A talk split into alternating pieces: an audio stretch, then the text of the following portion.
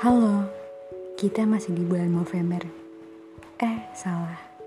Bulan November maksudnya. Salah satu dari 12 bulan yang cukup mengalami banyaknya perubahan.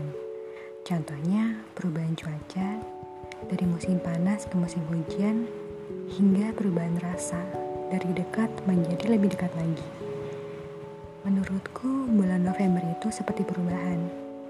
Aku yakin kamu pasti merasakan hal yang sama. Ya enggak? Hmm, aku pernah berada di fase ini. Mungkin sedang melewati fase ini, atau sudah hampir melewati fase ini. Kamu datang seperti hujan, tidak dapat diprediksikan kapan akan tiba dan kapan akan pergi. Aku sangat menyukai hujan, tapi ada satu hujan aku sukai, yaitu hujan air mata. Memang tidak banyak, namun meninggalkan luka yang cukup membekas pada hati dan pikiran. Setiap orang pasti akan melewati fase dari ada rasa hingga mati rasa.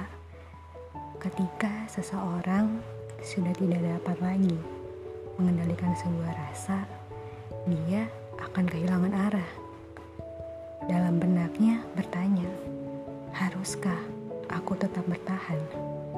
Atau sebaliknya, haruskah aku mundur? Apakah kamu salah satu orang yang tidak dapat memilih antara keyakinan logika dengan keyakinan hati? Atau pernah menjadi salah satu orang yang salah memilih keputusan, atau sebaliknya, kamu sudah ada di posisi dengan pilihan yang tepat. Aku yakin pada saat itu kamu merasa bingung dengan permainan yang dilakukan oleh logika maupun hati. Satu hal yang pasti, kamu harus berada di antara teman atau sahabat yang merupakan support system kamu. Hal ini akan membuat kamu aman.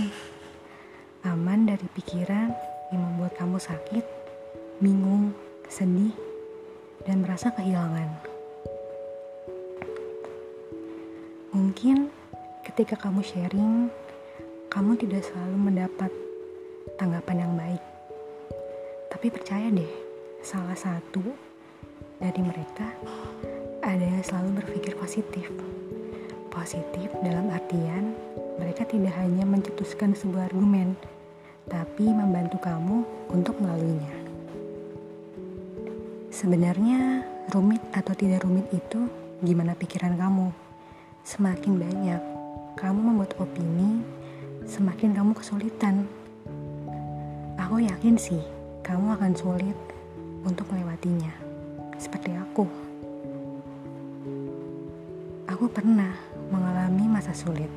Masa sulit yang dipermainkan oleh logika dan hati. Ini cukup membuatku kehilangan banyak arah dan perubahan dari pola pikir, sifat, ataupun kebiasaan. Aku pernah berpikir, gak apa-apa, kita udah gak bisa bersama lagi.